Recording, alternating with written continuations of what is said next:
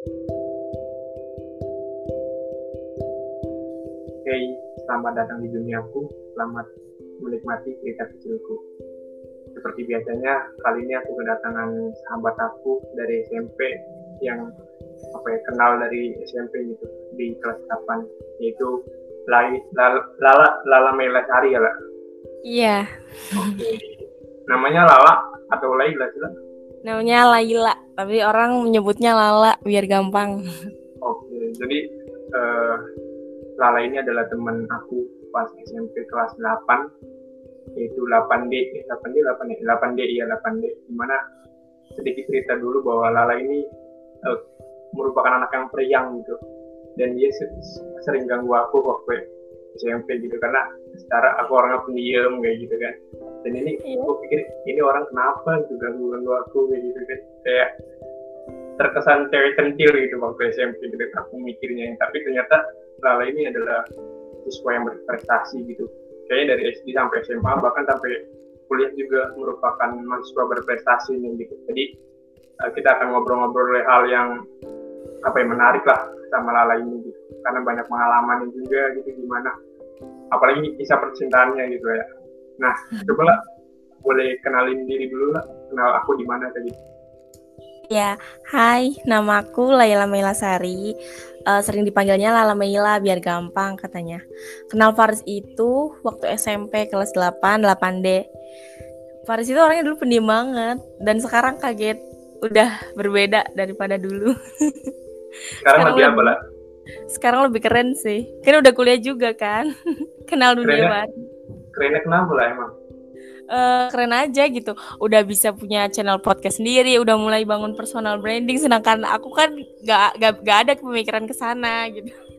Dan ya keren aja banyak karya-karyanya, kayak yang sering juga kan bacain puisi-puisinya, kata-katanya Paris gitu. Jadi ya keren lah pokoknya sekarang. Dulu mah kan pendiam. Eh, iya benar. Ya karena pendiam itulah. Jadi aku kayak nggak bisa ngungkapin perasaan aku gitu. Jadi ya aku nulisnya lewat tulisan-tulisan. Tapi jujur aja aku pernah apa ya aku pernah terinspirasi untuk menulis itu salah satunya dari Lala gitu. Mungkin ah, iya karena aku pernah ngeliat oh dia tuh Lala tuh kayak bikin tulisan gitu itu apa ya kayak nulis di laptop cerita-cerita kayak gitu ya kehidupan seharinya atau daily eh, apa ya kesehariannya gitu tentang permasalahan perasaannya dan lain sebagainya. Itu aku pernah lihat nggak tahu kapan tepatnya tapi aku pernah lihat wah ini kayaknya menarik banget nih gitu. Kayak bisa kita mencurahkan dalam bentuk tulisan gitu. karena aku orang yang eh, apa ya sulit untuk mengungkapkan secara langsung gitu jadi aku lewat tulisan aja gitu dan tepatnya ketika aku SMA dan situ aku patah hati jadi aku lebih leluasa untuk mengungkapkan apa yang aku rasa gitu. Jadi awal dari patah hati itu sih awal dari patah hati jadi aku bisa menulis gitu lah tapi nggak tahu ya orang-orang beda motifnya di mana untuk menulis gitu. Iya sih, tapi keren banget daripada patah hati buring-uringan. Tapi Faris membuat karya itu keren banget deh. nah iya iya. Sebelumnya juga aku kayak pernah sedikit cerita tentang permasalahan percintaan aku ke Lala gitu ya. Iya ya udah tahu yang itu. ya kan awal ya, awal-awal gitu kan. Itu merupakan sebuah apa ya cerita kisah percintaan yang bukan percintaan ya kayak cinta bertepuk sebelah tangan lah ya lah Iya gitu sih, tahu tahu yang dulu ya. iya yang dulu kan. Tapi kan eh, sebenarnya aku ada hal yang pengen diangkat dari Lala ini gitu kan. Kayaknya banyak banget yang pengen aku angkat sebenarnya. Entah dari kehidupannya entah dari saat ini bisnisnya ngebangun bisnisnya seperti apa ditambah kuliahnya juga atau juga bisa jadi apa ya bagaimana jadi orang yang berprestasi dari SD sampai perkuliahan gitu. Terus ada juga masalah percintaannya menurut aku luar biasa gitu kan. Kalau nggak salah udah sampai 8 tahun ya lah untuk masalah. Iya 8 tahun, 4 bulan masuk berarti masuk 9 tahun. nah mungkin aku akan membahas hal itu aja lah karena aku juga orang yang senang gitu dalam hal membahas tentang perasaan atau dan percintaan kayak gitu. Walaupun aku saat ini selalu gagal dalam masalah percintaan gitu lah. Makanya aku mau belajar dari Lala gitu. Oke, boleh boleh. nah yang aku ketahui kan Lala saat ini kan eh, aku udah tahu orangnya tapi aku tuh belum tahu perjalanannya selama 8 tahun 4 bulan itu seperti apa gitu lika-likunya dan lain sebagainya. Eh, gimana sih lah bisa mempertahankan hubungan selama itu gitu loh? Hmm, kalau lika-liku nanyain lika-liku ya itu udah terlalu banyak banget lika-likunya kalau kamu siap jatuh cinta kamu pasti harus siap sakit hati gitu kan dengarnya hmm, iya, okay. uh, eh, Lala itu pertama kali pacaran dan sampai sekarang masih gitu. Karena emang prinsip Lala ya udah Lala cuma mau satu kali aja pacaran seumur hidup. Karena emang kenapa lama juga? Karena punya trauma sendiri di keluarga. Gitu kan? hmm, terbuka aja. Orang tua Lala maksudnya nggak kayak orang tua yang lain. Yang hubungannya romantis sekeluarga enggak. Makanya Lala cari laki-laki tuh yang bener-bener mau nerima Lala kayak gini. Lala nggak mau Lala trauma gitu. Lala nggak mau ulang masa lalunya. Dan ya pasti dalam hubungan itu ada aja. Namanya sakit hati banyak banget lika-likunya. Tapi bagaimana lalu mempertahankan gitu? Pasti kan ada apa ya uh, terkadang sabar itu melelahkan ya nggak sih nggak sih iya iya benar. gimana Jadi, Lala mempertahankan kesabaran itu gitu tapi uh, kan Lala ke depannya kan belum tahu juga nih akan sama dia atau enggak gitu ya kan? Takdir nggak ada yang tahu gitu jodoh nggak ada yang tahu. Nah, gimana Lala meyakinkan hal itu sendiri? Ya, sejujurnya di sembilan tahun itu gak tahu berapa kali Lala diselingkuhin. Ini cerita ya. Nggak tahu berapa kali Lala dia deket sama cewek. Yang Lala tahu itu ada sekitar 10 kali deket atau ada bahkan pokoknya sekitar 10 kali ya 5 sampai 10 kali itu diselingkuhin. Dan Lala baru tahu itu waktu rata-rata banyaknya pada tahun 2020 dan itu shock banget dong kayak udah apalagi doi itu sekarang udah di Jepang dari pas awal 2020 Lalu ngerasa oh ini sakit banget. Sempat sempat pengen nyerah namanya orang orang dalam hubungan pasti adalah sempat pengen nyerah. Tapi lala mikir gini ya udah semua orang itu pasti punya kesalahan. Setiap orang punya kesalahan dan Allah aja maaf maaf kenapa kita enggak gitu. Nah terus uh, cara mempertahankannya ya udah kita tuh Lala juga sama pernah bosen. Tapi Lala sih nggak pernah cari uh, cari cara buat ngilangin bosan itu buat ke cowok lain. Makanya Lala cari cara dengan apa? Selama dia di Jepang Lala bangun bisnis. Selama di Jepang Lala belajar yang benar biar nilai Lala bagus di sini. Bahkan sebelum ke Jepang pun dia asrama itu. Kita nggak pernah kontakkan sama sekali dalam seminggu. Itu Lala kan ikut anggota BEM. Jadi Lala bener-bener cari cara buat ngilangin bosan sebenarnya yang bikin kita itu putus gitu nggak bertahan itu ya karena bosen ada orang baru. Nah kalau Lala sebisa mungkin meminimalisir hal-hal tersebut. Jadi kalau misalkan uh, sebenarnya yang lebih sering bilang putus itu cewek pihak Lala. Tapi sebenarnya bilang putus itu nggak buat serius itu karena capek. Tapi si doinya juga sebenarnya nggak nggak ngeiyain gitu. Karena tahu sih perlabuhan terlahirnya itu Lala dan dia gitu. Kita tuh gak bisa saling dipisahkan karena namanya dari kecil sampai besar tumbuh bareng udah kayak sahabat aja udah kayak saudara gitu. Jadi ya intinya kita tuh sebenarnya jangan pernah ada di titik bosan cari aja cara lain buat ngilangin rasa bosan itu tapi jangan sama laki-laki lain. Kalau kalau Lala caranya kayak gitu. Oke oke. Ya kan Lala sama dia itu kan udah sam dari SMP ya kalau pengetahuan aku yang ngasih dari kelas hmm. berapa lah tujuh atau delapan lah dari kelas tujuh. Itu kan udah lama banget kan itu pertemanan kita juga kayaknya kalah gitu kan. Tapi gimana sih lah kayak bisa yakin gitu sama si uh, apa, apa namanya pacar Lala ini gitu. Gimana gitu? Kenapa bisa yakin bahwa pacar Lala ini maksudnya serius gitu sampai lama gitu ya? Iya. Awalnya awalnya sebenarnya nggak nyangka sebenarnya ya kayak oh Lala nggak pernah pacaran. Dulu Lala pas kelas 7 itu pernah dibully gara-gara Lala suka sama cowok. Nggak ada yang suka sama Lala karena Lala cupu jelek gendut hitam jerawatan ini itu gitu kan. Itu uh, pertamanya kan doi itu nembak lewat Facebook. Lala asal terima aja dong yang penting punya gebetan gitu. Nggak nyangka nggak yeah. pernah nyangka ada di titik ini. Sampai akhirnya ya kayak oh oh aku cuman harus kembali ke prinsip aku. Kalau misalkan aku emang harus punya satu laki-laki di hati aku dan aku yakin dia akan terus jadi milik aku gitu akan jadi milik aku pada akhirnya. Karena dari perlakuan-perlakuan dia aku belum pernah nemu yang lebih baik dari dia. Aku belum pernah uh, nemu yang bisa ngetrit aku layaknya dia.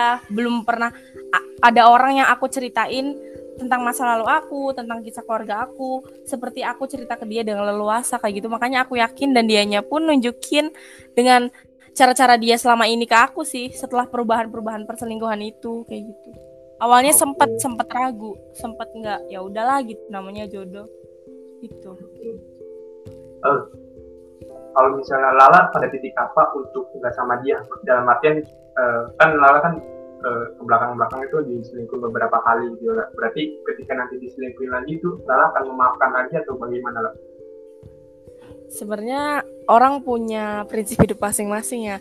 Kalau Lala itu orangnya kalau memang selingkuh udah saat nikah itu gak tahu ceritanya. Kalau masih pacaran kan selingkuhnya cuman uh, ya cetan sama lawan jenis pergi sama lawan jenis yang Lala tahu itu gitu.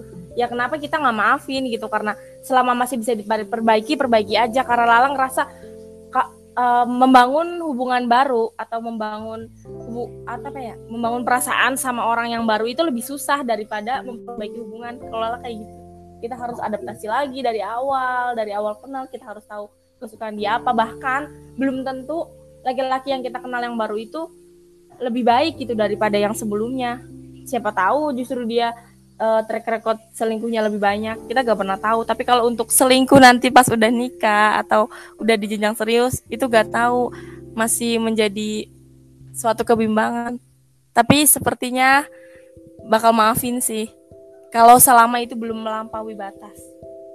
Oke oke oke. Aku ada yang sepakat juga, ada yang nggak sepakat juga nih, nggak apa kan ya? Nah, yang nggak sepakatnya apa nih? Uh, kan kalau kata banyak orang itu kesalahan yang nggak bisa dimaafin itu adalah perselingkuhan gitu dan perselingkuhan ini adalah kebiasaan yang yang bisa jadi akan dibawa setelah sampai nikah juga gitu loh itu ada kemungkinan juga kayak gitu gitu itu bagaimana Lalan mengatasi hal itu gitu sebenarnya Iya sih benar ya. Lala juga sering dengar perselingkuhan itu penyakit buat laki-laki. Nah, Tapi iya. kalau kalau Lala ya, ya udah aja lah gitu. E, gimana kamu aja, toh perasaan Lala tuh masih banyak buat dia sampai Lala ada di titik.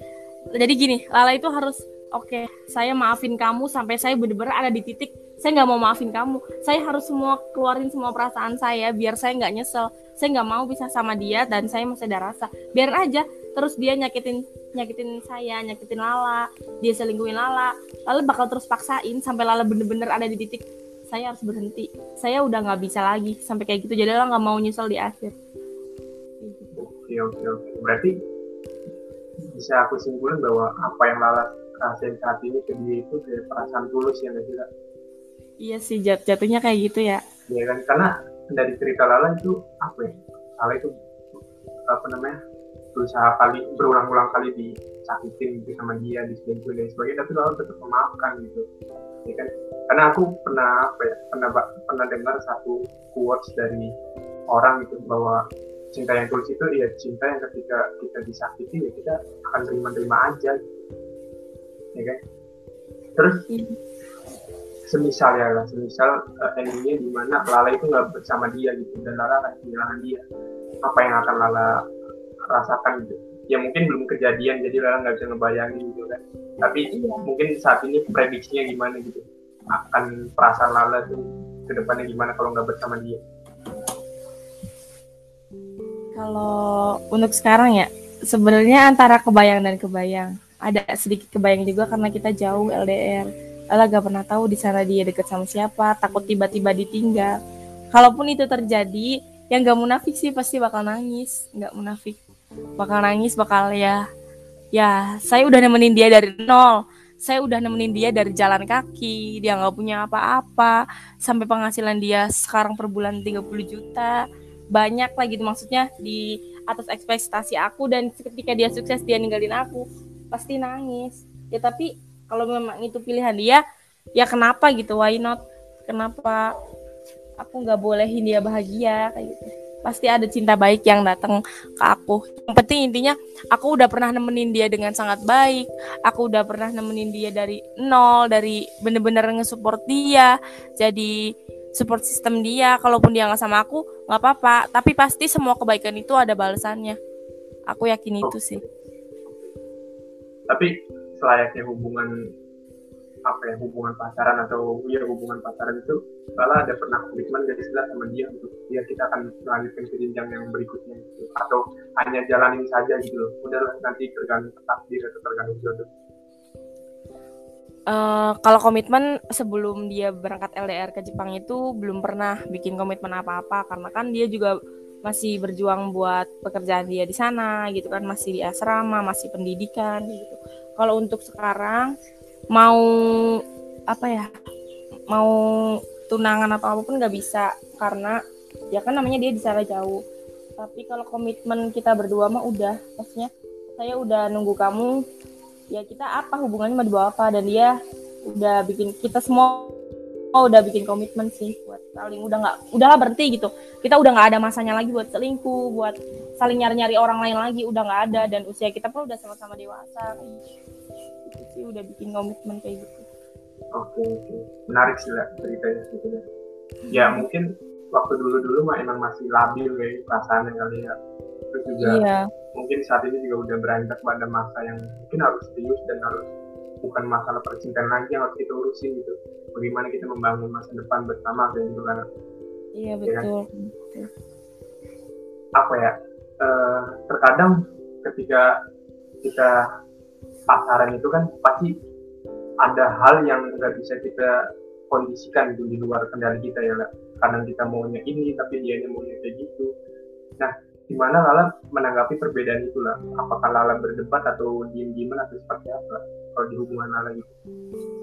Kalau masalah ada perbedaan pendapat, Faris tahu ya, Lala itu orangnya dari SMP sampai SMA emang seneng debat, emang senang diskusi gitu. Jadi ya pasti oh, iya, Lala iya berdebat dan diskusi nggak mungkin Lala diem-dieman itu bukan seorang Lala gitu nggak bisa kalau punya masalah harus diselesaikan pada hari itu juga nggak bisa dibuat besok kalau Lala pribadi kayak gitu. Makanya Lala cari partner hidup yang nyambung debatnya sama Lala. Jadi itu salah satu alasan juga sih kenapa sampai sekarang masih bertahan. Belum pernah nemu orang yang sefrekuensi dan belum pernah nemu orang yang ngobrolnya senyambung Lala sama Indra. Gitu oke. Ini sih benar sih ya apa ya ketika emang kita udah nggak punya apa namanya rasa cinta lagi tuh yang paling penting itu komunikasi ya lah iya ya, betul. komunikasi itu merupakan modal untuk masa depan yang benar-benar harus kita bangun dari sekarang gitu kan. Kita komunikasi uh, di, apa di umur sekarang gitu kayak ngobrolnya harus sefrekuensi dan lain sebagainya. Terus aku mau nanya adalah uh, eh, apa sih lah uh, cowok kriteria lala gitu gimana cowok kriteria Lala tuh? Apakah sosok yang saat ini tuh udah pas banget atau masih ada yang kurang-kurangnya atau mungkin ini sebenarnya bukan kriteria Lala cuma hanya sefrekuensi doang gitu. Itu gimana lah iya iya. Kalau kriteria Lala sebenarnya nggak ada semua orang yang bener-bener plek ciplek kriterianya tuh sama. Pasti ada aja kurangnya. Cuman kalau yang kriterianya Lala banget itu apa ya? Nggak tahu. Lala nggak punya kriteria sih sebenarnya. Yang penting, okay. yang penting orang itu bisa ngetrita lah dengan baik dan dia pekerja keras. Terus satu sih ya dari dulu gak pernah nggak pernah apa ya kayak Lala tuh itu harga mati gitu. Kayak Lala pengen punya cowok yang nggak pernah pacaran gitu sebelumnya atau maksimal satu kali. Nggak tahu oh, kenapa. Okay, Lala trauma sih sama masa lalunya orang tua gitu takut yeah, yeah, yeah. ditipu kayak gitu udah sih itu doang nggak punya kriteria khusus berarti Lala sama dia ini sama-sama belum pernah pacaran gitu lah gimana iya belum pernah pacaran sama-sama. Berarti sama ini hubungan ini luar biasa banget loh kalau aku lihat gitu kan. Karena jarang-jarang banget gitu. Eh tapi ini kan dari SMP juga sih ya mungkin pada masa-masa SD mungkin mereka yang belum pernah apa Lala sama dia kan nggak pernah pacaran gitu kan. Ya iya, juga sih. kecil juga. Ya sayang juga sih kalau emang ujungnya itu set ending gitu kan iya tapi kita nggak pernah tahu akhirnya kita kayak gimana. Yang penting kita jalanin aja. Iya sih benar-benar berarti untuk saat ini oh ya Lala kan LDR ya uh, berarti ya. untuk masing-masing uh, pribadinya itu dia sibuk dengan dunianya Lala sibuk dengan dunianya kan? Dan gimana sih ya, komunikasi ketika LDR itu katanya ya kan? LDR itu 85% gagal gitu. Ya kan? Katanya tapi nggak tahu. Ya, ya, ya. Itu gimana lah sempet sih ragu juga. Pernah bilang juga ke doi aku sanggup nggak ya LDR aku nggak sanggup deh. Aku sampai pernah pengen mengakhiri itu karena aku takut. Aku nggak sanggup aku nggak sanggup nangis gitu kan. Tapi akhirnya oh ya aku bisa aku kuat. Gimana caranya bisa jalanin LDR ini? Yang pertama tuh ya komunikasi sih. Emang bener komunikasi tuh ya kuncinya sebuah hubungan. Jadi kita harus setiap hari nggak boleh lost kontak sama sekali. Dan Lala sebenarnya e, cara lainnya supaya percaya ke dia itu di, Lala nge-follow temen-temen temen-temen cowoknya atau bahkan teman-teman ceweknya yang di Jepang itu Lala follow biar Lala tahu dia ada di mana ya dia lagi sama ini nggak ya? Kayak gitu sih cara Lala sebenarnya. Oke. Kalau misalnya dalam hubungan lain orang yang gimana lah? Posesif kah atau perhatian kah atau gimana lah? Posesif tapi cuek. Oke. Kalau dia juga sama atau gimana lah dia itu cuek banget sih. Enggak dia enggak enggak posesif. Enggak. Dia itu orang yang yang easy going dan ya udah gimana lah aja. Bahkan ya kalau Lala bilang kayak dia nggak pernah cemburu deh. Nah itu kan cemburu biasanya tanda sayang. Berarti dia nggak sayang. Ya dia tuh sebenarnya mungkin cemburu tapi nggak nunjukin. Oke. Ya nggak tahu sih karena emang Lala yang nggak pernah deket sama cowok gitu. Oke.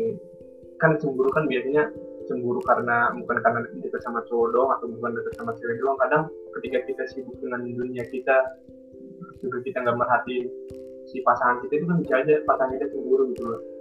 Ya nggak jelas iya benar. Jadi ada kecemburuan kayak gitu gitu. Ya mungkin tipe-tipe orang berbeda-beda gitu lah ada yang cemburunya diungkapin ada yang cemburunya dipendam gitu.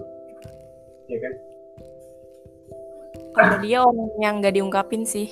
Dia orang yang ngerti kesibukan Lala karena emang Lala dari dulu sibuk dan sok-sok mencari kesibukan gitu jadi dia yang ngerti berarti intinya hubungan Lala ini sama-sama saling percaya saling mengerti gitu kan untuk bisa benar, gitu. apa ya untuk bisa langgeng sampai saat ini gitu iya sih saling percaya dan ngerti menarik banget nih sumpah diceritain gitu kan karena nggak jarang loh Mbak.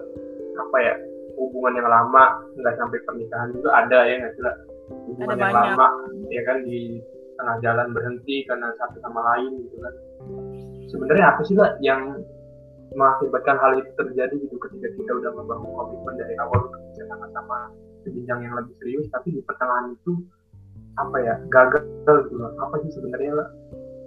selain jodoh ya selain jodoh di tangan Tuhan faktor-faktor apa di sini menurut Lala mungkin ya Lala belum ngerasain.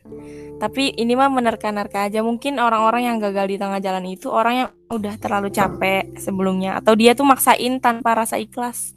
Kayak "Ya udahlah ya udahlah sama ini aja. Nggak ada yang mau sama saya. Kayak gitu. Mungkin pikiran dia kayak gitu. Dan ketika ada orang baru dia welcome. Mungkin kayak gitu. Jadi dia pikir ah yang si di si cewek. Misalkan contohnya banyaknya kan si cewek ya yang eh, ninggalin atau cowok bahkan atau contohnya cewek lah ini Lala sebagai cewek ya berbicara sebagai cewek. Oke. Kenapa bisa bisa nggak jadi sama dia akhirnya? Mungkin si cewek itu ngerasa cowoknya tuh kok dia nggak ada kepastiannya? Kok ini kita pacaran terus ya? Terus dia ketemulah sama orang baru yang menawarkan kepastian. Namanya perempuan itu kalau udah dikasih kepastian tuh pasti milih yang kepastian. Jadi mungkin ya itu dia. Salah satu contohnya orang baru yang memberi kepastian padahal mungkin laki-laki itu sebenarnya pengen ngasih kepastian tapi di saat yang tepat. Tapi karena perempuan itu perasaannya pengen yang cepet-cepet pengen yang ah dia nggak kelihatan gitu kalau dia mau ngasih kepastian jadi ya dia milih yang lebih pasti gitu. Kalau dari Oke. sisi cowok Lala gak tahu gitu. Lala tanya ke Faris kalau misalkan Faris ada di posisi itu gimana Lala juga pengen tahu. Oke. Kalau dari aku sendiri ya lah kan aku juga sebenarnya belum pernah pacaran lah dari eh, SD sampai SMP bahkan sampai SMA paling cuma aku suka sama seseorang aja gitu memendam perasaan tapi ujungnya ya salah tahu sendiri gimana gitu dan sebelah Iya. kanan gitu sampai pada akhirnya di perkuliahan ini aku tuh nemu satu perempuan yang yang kayak entah kenapa aku bisa suka sama ini padahal dia bukan kriteria aku sama sekali bukan hanya karena aku ketika deket teman itu nyaman banget gitu gitu. udah gitu aku tuh memegang prinsip dari awal tuh aku nggak mau pacaran gitu. Aku cuma mau deket aku mau punya teman apa ya lawan jenis yang bisa bertukar pikiran bisa ngobrol yang nyambung frekuensi sama aku gitu kan. Ya kan? sampai pada akhirnya aku ada di tahap aku takut kehilangan dia. Gitu. paham nggak? Iya paham paham. Aku takut kehilangan dia. Akhirnya aku eh, apa ya menurunkan si prinsip aku sendiri yang gak mau pacaran itu. Akhirnya aku mencoba untuk menembak dia aku memberi kepastian sama dia gitu. tapi mungkin karena dia tahu bahwa awal aku prinsipnya gak mau pacaran dia kayak nggak mau nerima aku gitu lah udah kita jalanin aja semestinya kayak gini gitu lah ya gak sih? Jadi udah nggak ada tanpa tanpa hubungan tanpa status gitu tapi kita udah jalanin aja kita sama-sama saling percaya aja gitu. Jadi untuk saat ini aku tuh kayak nggak ada apa status sama dia tapi sama sama saling sayang gimana ngerti gitu tapi di satu sisi aku tuh pengen ada kepastian di antara kita gitu. Karena ada pengakuan lah gitu. Karena kita nggak bisa satu sama lain kayak apa ya ngemamerin dia ke teman-teman aku ataupun dia ke teman-teman dia gitu nggak bisa. Jadi kita cuma hanya apa namanya backstreet atau apa ya namanya aku nggak tahu dah. Oh kayak gitu lah. Ya gitu backstreet bisa jadi sih backstreet di balik dunia. Iya kan kayak gitu terkadang ketika laki-laki udah ngasih kepastian juga perempuan juga kayak terlalu naik untuk menerima atau gimana aku nggak tahu juga ya ada beberapa perempuan yang kayak gitu lah. Uh, uh, mungkin. Ya kan jadi bukan karena hanya dari pihak apa namanya si cowok yang gak mau ngasih kepastian tapi ada cowok yang ngasih kepastian tapi dari pihak ceweknya kayak mempertimbangkan hal-hal lain dan sebagainya aku kan gak tahu juga gitu kalau aku iya. alami aku kayak gitu lah. Itu gimana lah kalau li, lihat dari cerita aku tadi kalau kalau lala ambil dari eh, maksudnya simpulin dari ceritanya Faris ya ada dua kemungkinan sih yang pertama ceweknya itu mau Faris berusaha lebih lagi untuk dapetin okay. hati dia atau buat itu. Yang kedua, mungkin dia masih belum selesai sama masa lalunya kalau emang udah kalau emang punya masa lalu ya maksudnya punya mantan kayak gitu. Dia belum selesai sama masa lalunya. Itu sih yang dipikirin atau atau ada kemungkinan lain karena nggak mau kehilangan Paris. Kalau putus kan nanti akhirnya harus pisah. Takutnya mungkin itu. Oke okay, oke. Okay. Mungkin yang tadi Lala sebutin ini juga menjadi pertimbangan dia sih ya kan semuanya bener lah apa yang Lala sebutin dia juga belum damai sama masa lalunya atau dia mau menuntut aku berjuang itu sampai batas apa ya sampai tahap di mana emang bener-bener udah kita sah atau gimana gitu ya kan. Terus juga mungkin uh, apa tadi satunya lah? Aku lupa.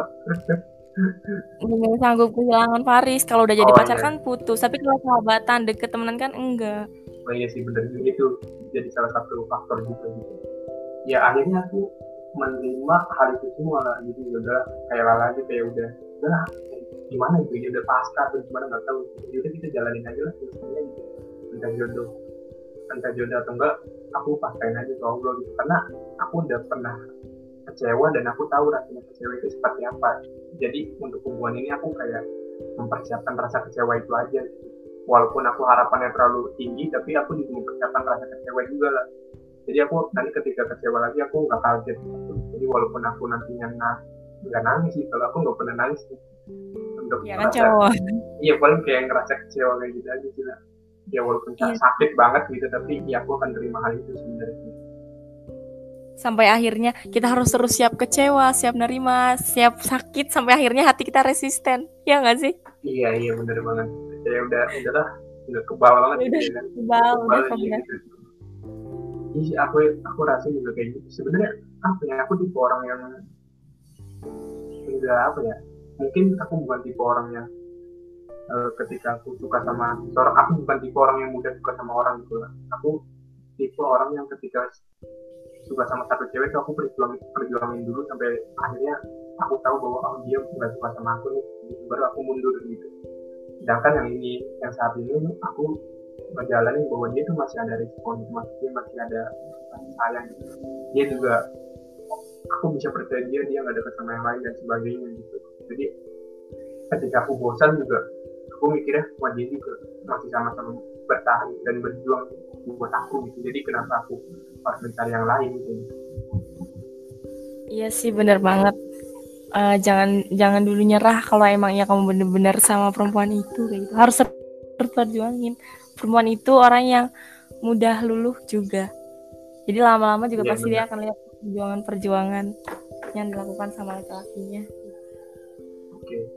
tapi lah uh, yang mungkin aku mau share ke Lala tentang sifat cowok ya kan sifat cowok itu ketika apa ya ketika ada perempuan baru yang lebih membuat nyaman ketika lagi bosan sama pasangan yang saat ini itu akan ada ngerasa apa ya dunia baru gitu kan dunia baru. Jadi itulah yang mengakibatkan apa banyak perselingkuhan terjadi itu karena ya benar kata Lala di awal bahwa adanya orang yang welcome sama dia dan dia masuk ke dunianya jadi ya itu apa ya terjadilah perselingkuhan kayak gitu.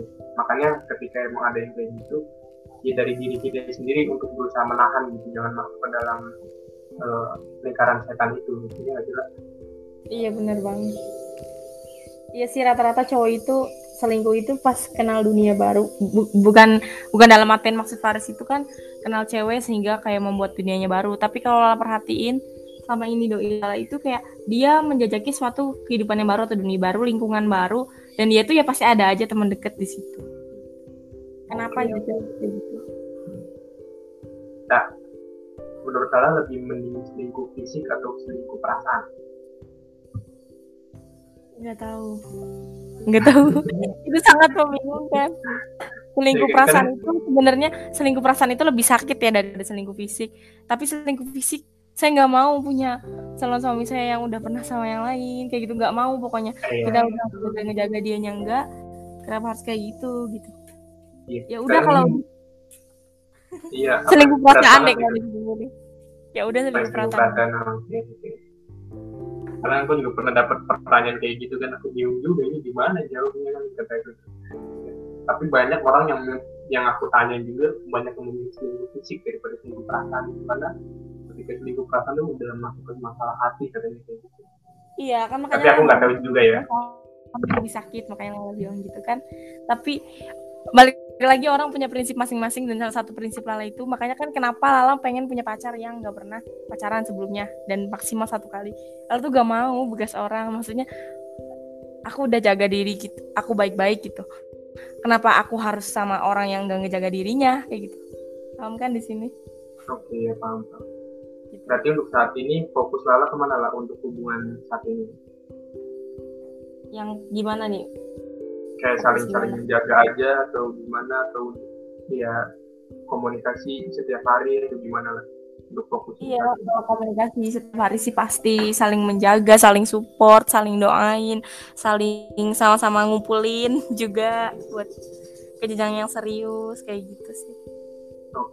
Okay wah ini menarik banget sih kayaknya masih bisa lebih panjang lagi enggak tapi kayaknya waktu kayak apa ya kalau di podcast itu kan biasanya dua dua puluh lima menit sampai tiga puluh menit gitu lah biasanya iya ini udah lama. ini udah lama juga. Mungkin terakhir lah eh terakhir lah untuk kasih pesan atau closing statement itu buat yang ngedengerin ketika lagi ngejalanin hubungan kayak Lala ini gitu pacaran lama tapi gimana sih dia bingung mempertahankannya dan lain sebagainya itu gimana kasih kesan-kesan gitu? Kalau saran dari Lala buat orang-orang yang ngejalanin hubungan kayak Lala maksudnya kita itu harus ikhlas atau tulus. Kita nggak perlu berharap kebaikan orang atau berharap kebaikan laki-laki itu untuk berbalik nyayangin kita penuh sama kayak kita nyayangin dia. Biarin aja kita sayang dia penuh kita tulus meskipun dia nggak melakukan sama apa yang kayak kita lakukan. Percayalah gitu pasti pasti lama-lama dia itu akan mikir oh ya uh, ada satu perempuan yang bener-bener sayang aku dari dulu nemenin aku dan dia itu pasti bakal sadar juga kok pada akhirnya. Gitu. Oke mantap. Luar biasa banget sih aku bisa berkesempatan mendengar apa ya cerita yang luar biasa nih lah gitu. Dari kisah hidup Lala itu kisah percintaan Lala ya kan. Mungkin next time-nya kita akan bisa ngobrolin tentang hal lain lah bagaimana Lala membangun bisnis kehidupan Lala dan lain sebagainya gitu. karena mungkin apa ya banyak masih banyak cerita menarik dari seorang Lala gitu tapi mungkin di lain kesempatan aja lah untuk okay. saat ini apa namanya untuk saat ini mungkin topiknya mengambil perasaan aja gitu karena siapa tahu relate gitu sama pendengarnya kan iya, uh, iya, iya. oke okay, mungkin segitu aja lah aku makasih banyak makasih banget gitu buat Lala untuk udah bersedia menyempatkan waktunya masuk ke podcast uh, aku gitu dan masuk ke cerita atau masuk ke dunia aku. Jadi uh, sekian dari gua Harsen. Apa ya sampai jumpa di episode-episode selanjutnya. Enjoy.